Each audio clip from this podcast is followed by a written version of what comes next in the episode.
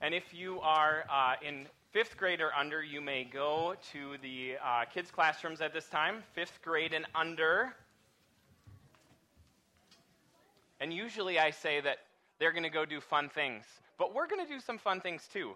So, um, so if you haven't heard someone say welcome today yet, welcome to Restoration. Uh, we are about restoring hope, not just um, hope here, but hope with God and with people and with what's broken in the world. And we think that means that that's about a life with Jesus. We think that that means not just a life individually with Jesus, but a life corporately with Jesus too. Um, and so we call ourselves a church. But when we say that, we really hope it doesn't bring pictures of perfection or religion or boredom or irrelevance. We hope that that brings, um, I guess, a picture of what Jesus would be like today if he was well, we believe he's here, but if he was here in bodily form. Um, so we're about being a Jesus like community. And Jesus, if you read his stories, he asks people to do some kind of out there things, some crazy things. And we're not going to go too crazy, but we are going to be a little different today because we want to be a little different as a church. And, and so we want to get you up and moving. And the good news is you get to talk to like minded people today. So um, but we, since we're talking about masks and disguises, I want everyone that loves costumes, like you wish you could wear a costume every day. Like maybe you're even wearing one under your regular normal outfit, like I sometimes do, which I won't go into right now. So if you're that kind of person, you can go over here in a second, and you'll be with like minded people that like to wear costumes. If you um, really just dress up or wear costumes a few times a year on special occasions, you can go over into this corner right here. If you are um, someone who really like dresses up once a year, you do your once a year duty, you can be right back there with Jim, right there. And if you're someone who's like, dressing up is silly, costumes are silly, period. I don't do them then you can be right in the middle. And if you don't want to participate, you can go back and get a bagel or coffee. no, really, we're, we're about, you know, grace. So we need you to move. We need you to move into these spots right now. So love it, wear it all the time, a couple times a year, once a year, and no way, no how, right in the middle. And you will have follow up questions that come onto the screen so you don't have to like make conversation up. There are places, there are questions that will come up on the screen, maybe. All right, so we're going to start with my favorite group. Not that I have favorites, but I do. Um, there's a there's a picture of you can see why I uh, I choose the group that's um, that like would wear a costume every day. I think we have a slide for that. So Mark, you're representing that group. So, um, mm-hmm, yep. That's, that's why I like this group. So, Mark, why is this the best group? Because, because, check, check. Because we're the most fun. Um, other than that, uh, a lot of us have the benefit of having children who enjoy costumes, and uh, children need uh, playmates. And so, you know, it doesn't matter your age. And those costumes are pretty stretchy. So, most anybody in the house can be a princess. At least I've figured that out. We do have, you know, boy stuff, but, you know, Emma being four and Ian being two, Ian gets uh, lots of suggestions, and so princess costume fits a little boy too. And a dad. All right, so this was the uh, couple times a year group. So, Julie, you're representing the couple times a year group. Why Thank is you. this group the best group? Oh, why they're the best group? Or, or what you guys talked about, whatever. Well, we're the best say. group because we, we understand there is a time and a place, but not quite so often as others. And, uh, and we're willing to step in when that time and place isn't just, you know, the one time a year everyone costumes. So uh, some of our, we had murder mystery uh, person, Ooh. and that favorite costume got to be a punk rocker. She was really excited nice. about that. And then the the youth groups and, and uh, high school, you know, they do some crazy spirit days. And that was kind of mine too. I teach, and so we have some crazy days. I get to wear a costume this week, as a matter of fact. A horrible Christmas dress to promote our garage sale that's coming up this weekend. So I'm Wow. excited about that. So Phenomenal. the kids will think that's really weird, and I love Okay. it. Okay, okay. Now, Eric, you were the uh, once a year. No, you were the Never. never. Okay, we have to go with the once a year group first, then. So is that you, Leslie? Yeah, I was back. Okay. So give us some give us some highlights. I know. Well, I I know. I feel bad. I kind of slacked on that because everybody was talking, and so really, I just do it when I have to. So that's the. And that's once a year. And if I yeah. Well, I don't know. Depends on what the theme is, or. I wish you were either hot or cold. No. All right. Just kidding. Just kidding. Um, okay, so you're the never. Never. Uh, it's just too much work. I mean, because you have to, you know, your regular day taking care of yourself, getting dressed, all doing your hair, takes a little bit. So to have to find another costume and then change out of your regular clothes for like an hour and then put your regular clothes back on, it's just a lot of work. So efficiency. I'm all All right. efficiency. All right, let's give it up for those people. Thank you. Uh, we're, well, we're just about being real people, so we accept all of these different viewpoints on costumes. Um, but there are sometimes, seriously, and we wanted to have fun with that because it kind of breaks the mold a little, but really, um, seriously, sometimes people wear costumes. Um, they wear disguises for survival. Um, they wear they wear a costume because they're not sure who they are and they've never had the opportunity to be accepted where where they're at. And so um, so we have a story. One uh, one of our own, Liz, um, is sharing kind of where God has brought her in her life. So I'd like to give your attention to the screen.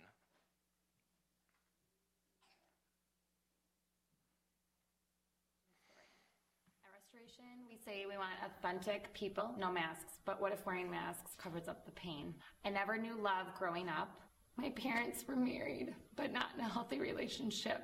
My dad was an alcoholic drug user, and my mom has a personality disorder that she chooses to never take medication for. So one minute she would love you and show affection, and the next minute she would be screaming in my face.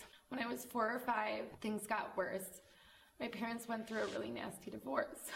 Um, I have images of my dad beating my mom as my little sister and I hid under the bed. After that, we didn't see my dad anymore. We moved. Maybe moving would make things better.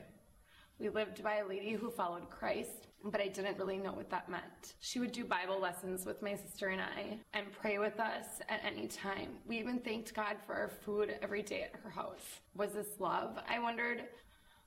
In second grade, I remember walking down the aisle at church and kneeling with the woman's three year old daughter and giving myself to Christ and asking Jesus to be my Savior. Maybe this was love. In fifth grade, we asked about church, so my mom took us to her parents' Catholic church. Here, we needed to go through communion. This was a big deal, and I remember my mom and grandparents and my sisters celebrating when we completed that. Well, when we were done, my mom gave us the choice to continue to go to church or not. And what do you think a 14 year old would choose? I did not continue to go to church.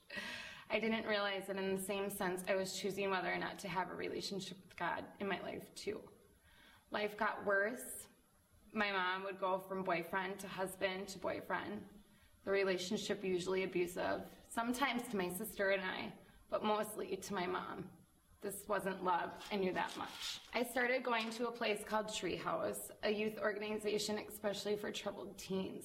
Even though I might not have thought of myself as troubled, we would arrive there after school, talk about our feelings, go on retreats where it was safe and fun and all the bad things in our life weren't there. We would pray and sing. Little did I know that God was at work in my life, sometimes literally saving me from death. Life wasn't getting any better, it was getting worse. I was beginning to think that I could open up and be myself at Treehouse, but then I would come home and experience instability. One time I spilled ice cream on the floor, and my mom screamed in my face and told me I needed to look it up. And I told her no and slapped her So she called the police on me and they dragged me down the stairs by my feet and handcuffed me. This was the beginning of my foster care years. Nine homes in three years. I had no idea who I was. The social services declared my mom unfit. So each foster home would just be a blend. If they prayed, I prayed. And if they went to church, I went to church. But I found friends or family who smoked, I smoked. If they swore, I swore too.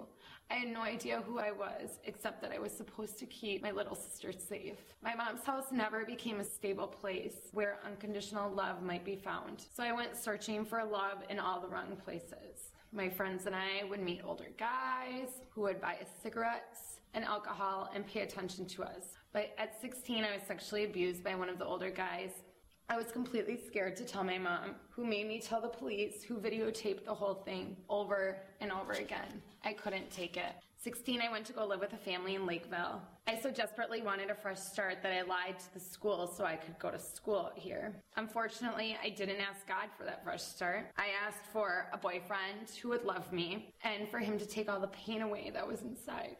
I never asked him for help or direction or to forgive my sins. The brokenness continued for five or six years. The cycle was to hang out with the wrong people, to drink, to party. While it was all fun, the reality was I tried to end my life at least four different times. I tried to search for God and ended up at a church in Burnsville called Faith. I would listen to the pastor talk about God and leave. I wouldn't talk to anyone besides who would want to talk to me anyways. Do you even know the real me? I dated a guy much of the time who broke my heart. I didn't run to God. I ran to anything that would numb the pain. I had to get away, so I moved close to be to my sister. The brokenness followed me. I managed to go to school, work, study, and party all at the same time, but God was not in my life. After two years of this lifestyle, my body was in rough shape. I moved back home to the suburbs. I found a job, took online classes, but continued to party. It was in one of my partying friends' wedding receptions where I met Chris. Our relationship started out no different than any of the others, full of drinking and partying, except for the fact that one day I woke up pregnant. I knew something had to change. God must have been saying, Wake up. Is this your life? Is your life truly fulfilling? I knew I needed God in my life. I started having Chris drop me off at church that I went to in high school. Then Chris and I attended a friend's baptism there and we never left. People talked to us there, we became involved. They talked to us even though we weren't married. And even when we told them we weren't, they still talked to us. We stopped partying out of necessity. We started serving at church. God became our friend, a father in our lives, and not a religion. And other people sought to love us. We became friends with some people who would form restoration. We joined a Bible study and we would have people that accepted us. And at the same time, we had someone challenge us on how we were living. We prayed and decided to split bedrooms when Jocelyn was 10 weeks old until we got married. And we decided to start raising a child in a safe and loving environment. Our friends from our partying life didn't exactly accept the changes that we were making. They questioned why we weren't partying and why we were splitting rooms even though our daughter was already born, why we wanted a church wedding, and why we wanted to even talk about having a personal relationship with God. They didn't like the new us, but we liked it, and it was hard. Since our wedding, God has led us to launch and help lead at Restoration. We found a place where we can truly be ourselves. God has freed us from all of our sin, and we have found unconditional love. And we believe that God works in all things, just like He says. He put one daughter in our lives to wake us up from our ways, and He just gave us another baby after months and months of praying. I'm Liz Pray, and this is my restoration story.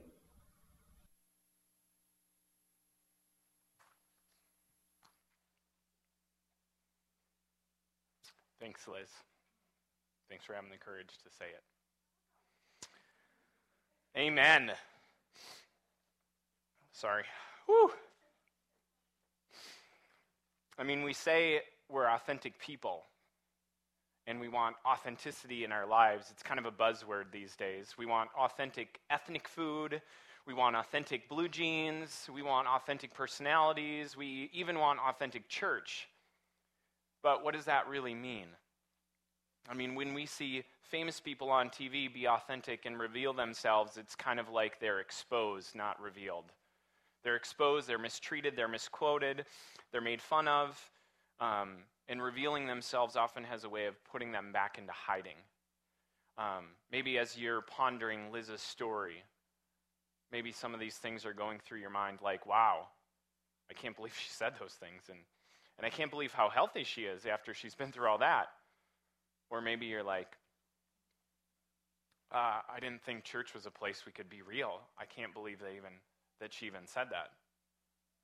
Um, maybe you're thinking, wow, I'm glad somebody had it worse than I did. Um, maybe you're thinking, like, I don't know about these people. like, that's okay here. Or maybe you're thinking, like, praise God that, that He continues to bring healing and wholeness and restoration into people's lives. Um, often, maybe not to the extreme of Liz, but often I think we move through life putting on masks. Depending on the situation we're in and the people we're around, um, we put on these masks because I think, for a couple reasons. I think, number one, a lot of us are hurting. And so we put on the mask because we think that that'll keep us safe. We put on the mask because we think if we can just distance ourselves a little bit from, from who we really are, if we can just distance ourselves enough from people that they don't know the real us, that, that no one can hurt us then. And that's partially true. The farther you are away from people, the less they can hurt you to a certain extent, but it's also very lonely. Um, and it's only partially true because God created us to be in a relationship with Him and with other people. And so when we're secluded, we don't really, truly, fully experience God. Another problem with wearing masks is it's exhausting. You have to remember which mask for which group of people and which thing, and I got to put this on for work, and I got to put this one on for home, and I got to put this one on for these group of people. And not only is it exhausting, it's disintegrating, it's fragmenting, it splits us. We become less and less of who we are as a person.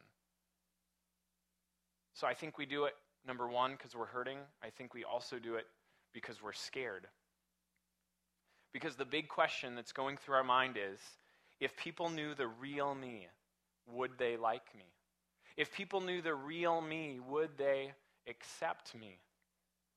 I remember, I think I've told this story before, but I remember like memorizing the, the sports page and watching ESPN right before school in seventh grade so that I would have something to go and talk to my seventh grade friends about. Because I didn't know if they would accept me if I just stood there. And I got dropped off 20 minutes before school, so it was either sit alone or memorize the sports page and pretend to like have friends. That was my life. Um, and I'm okay now. Um, but I think we have this real big question of if people knew the real me, would they like me and would they accept me? And I think that question inevitably carries over into our beliefs about God. And a lot of us say, if God knew the real me, would he accept me? If God knew the real me, would he like me? And Jesus absolutely hits this story in Luke 18. So if you have a Bible, I encourage you to turn to it. Maybe you'll take some notes in it. Um, it's just a phenomenal story. Jesus is a master storyteller. In Luke 18, verse 9, he is talking to a group of people. He actually addresses who it is. Sometimes he does, sometimes he doesn't. Sometimes you have to dig a little deeper. But in this particular story of the Bible, um, Jesus tells a story to someone, to some people who had great confidence in their own righteousness and scorned or despised other people. And so he starts this story. Two men went up to the temple to pray. One was an honest, upright man. He's called a Pharisee. The other was a crook. He was a thief. He was a despised tax collector. Some of those words might not be in your Bible, but the first century hearers of this would have immediately associated when Jesus said Pharisee, honest, upright, religious. And when he said tax collector, they would have said thief, crook, betrayer. Um, so those all would have come in. Verse 11 The Pharisee stood by himself and prayed this prayer God, I thank you that I'm not a sinner like everyone else. I don't cheat, I don't sin, I don't commit adultery. I'm certainly not like that tax collector. I fast twice a week, and I give you a tenth of all my income. So, again, everyone listening would have, would have been able to be okay with that. This is a Pharisee, so he's honest and upright. Sometimes, if you've grown up in church or if you've read the Bible enough, there are certain stories where Pharisees are painted in a certain way.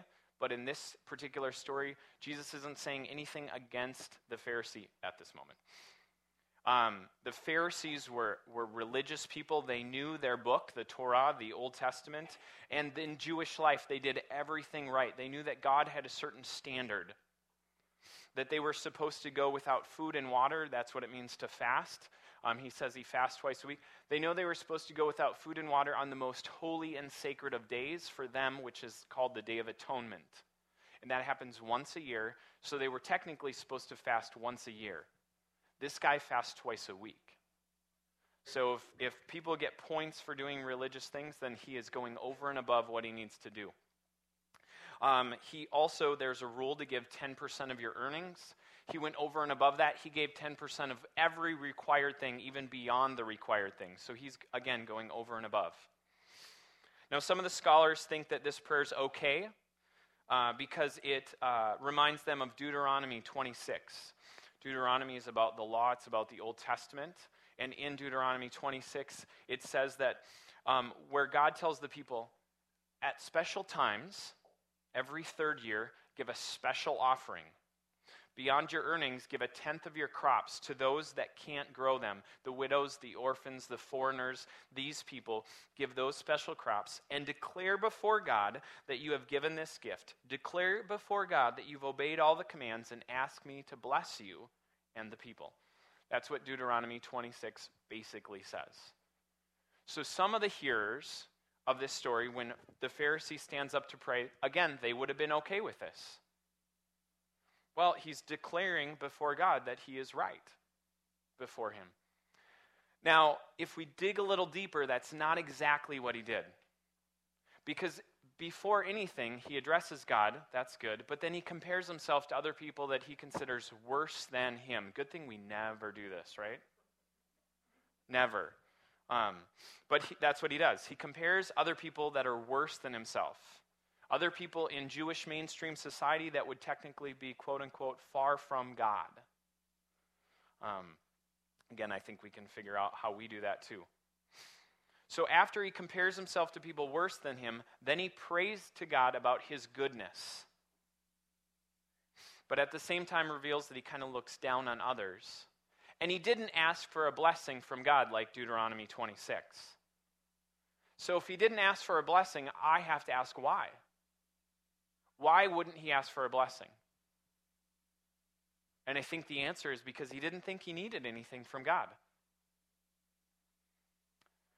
So we think the Bible is, is, is, a, is not just a good story, but we think the Bible is accurate. Um, we think the Bible is true. We think we can learn something not just about first century, but about from our own lives.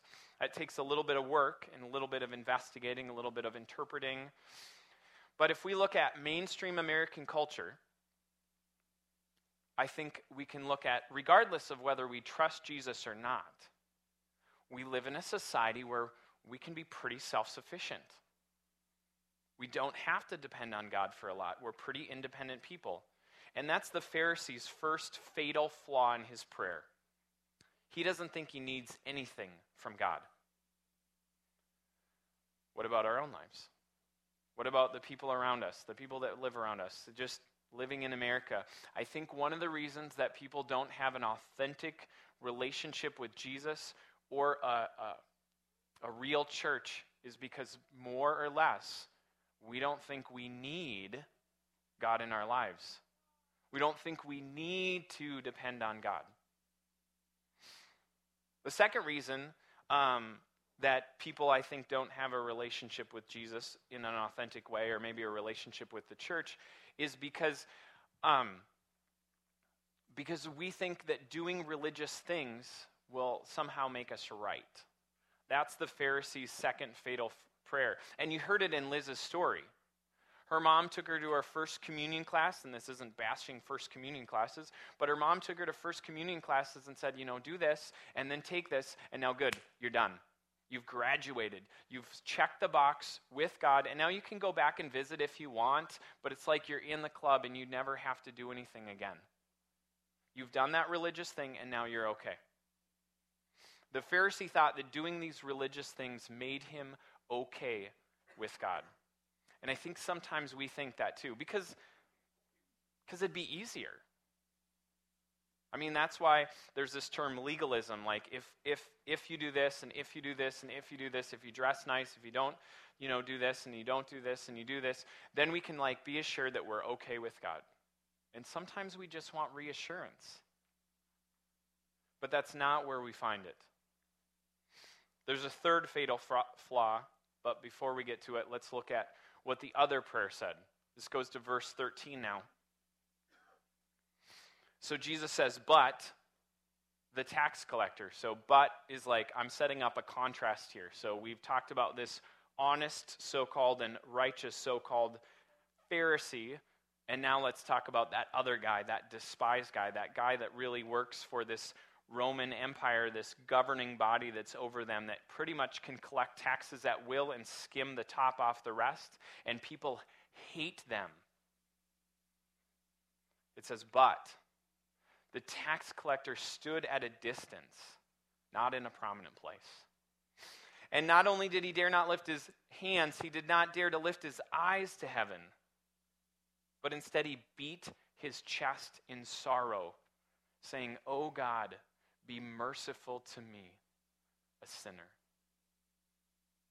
Look at the posture of the two prayers. One is standing in a promise, prominent place God, I thank you that I'm not like everybody else.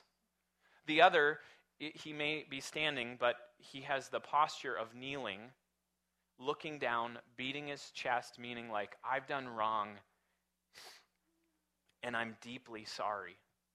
I need God's mercy in my life. God's mercy being, mercy means not getting what we deserve. He knew he didn't deserve God's acceptance. He knew he didn't really deserve God's forgiveness, but instead he asked for it anyway. He doesn't try to disguise himself. He doesn't try and mask himself. He doesn't try and do religious acts. He just comes exposed before God and asks for his mercy. Some people don't like to look at the Old Testament because they think that that God is mean and the New Testament God is good.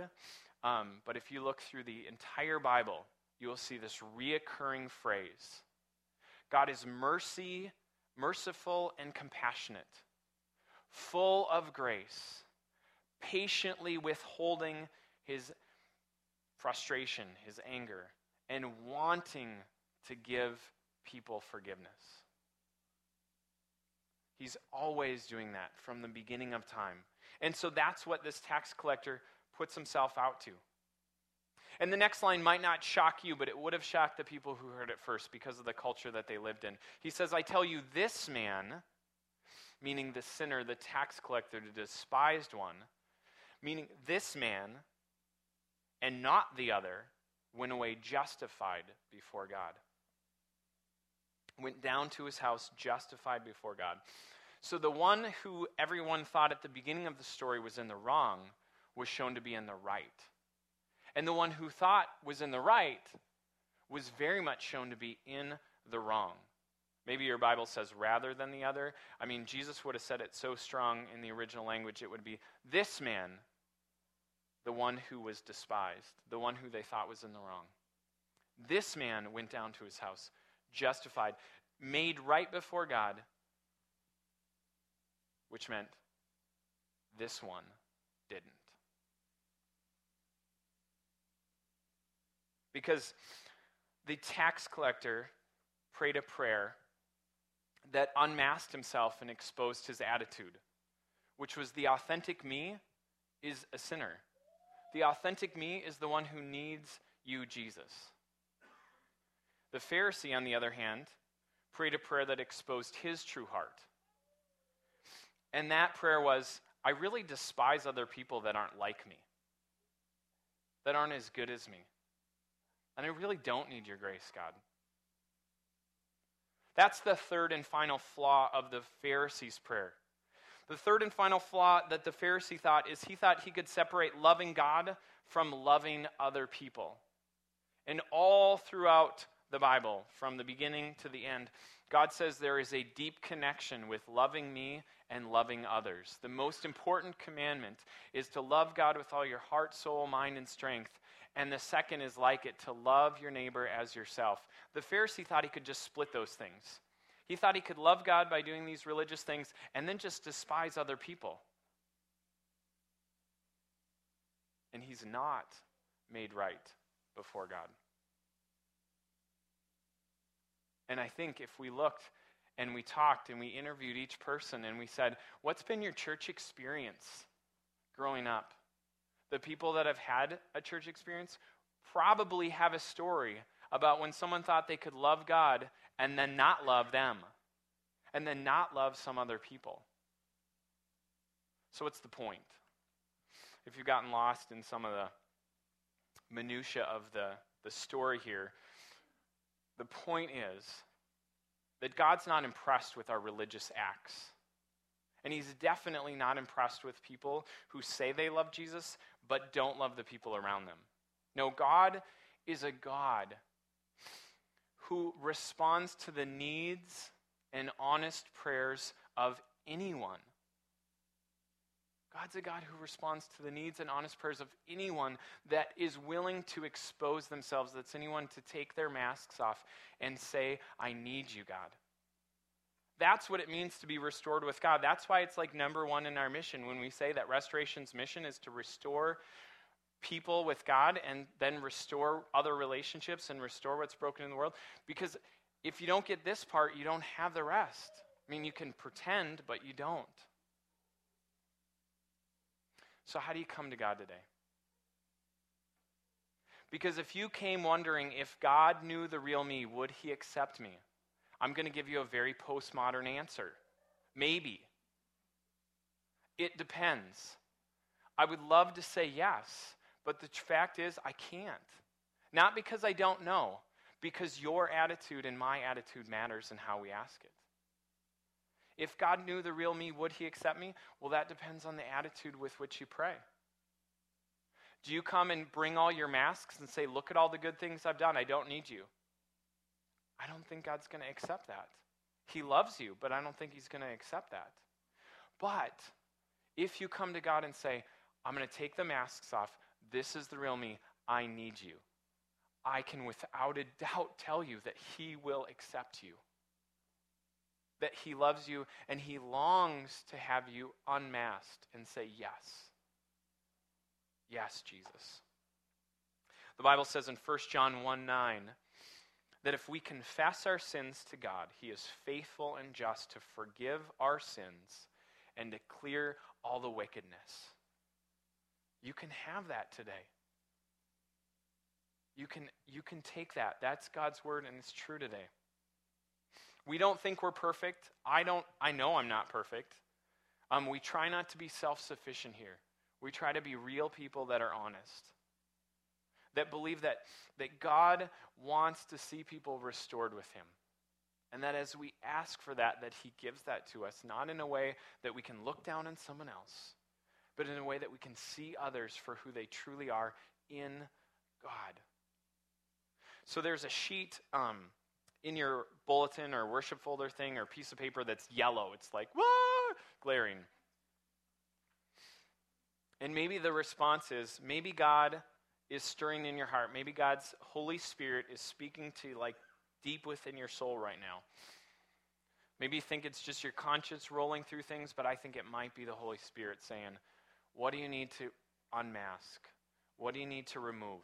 You don't have to put your name on it, but sometimes just writing it down on a sheet of paper is an action to say, God, I'm listening. God, I'm responding.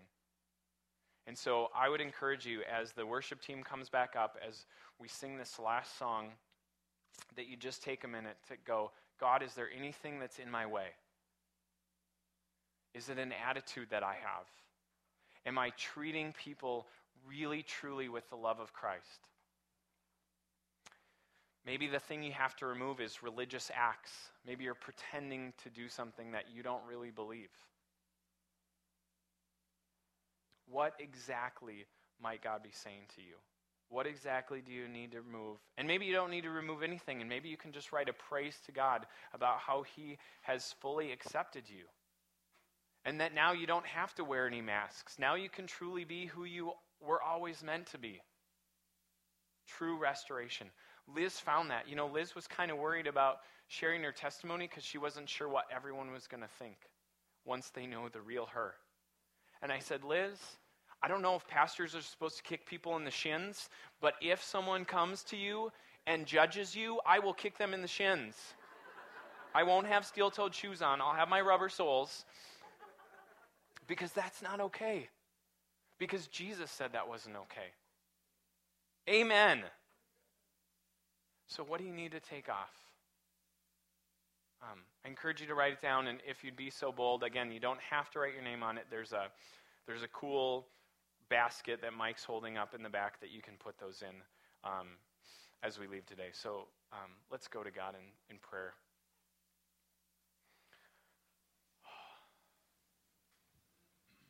God, as we look at your word and we see what it says, just even in one story, about two attitudes, about two ways to come to you that aren't really exaggerations, God. I think we can see them in our own lives and in the lives of people we know.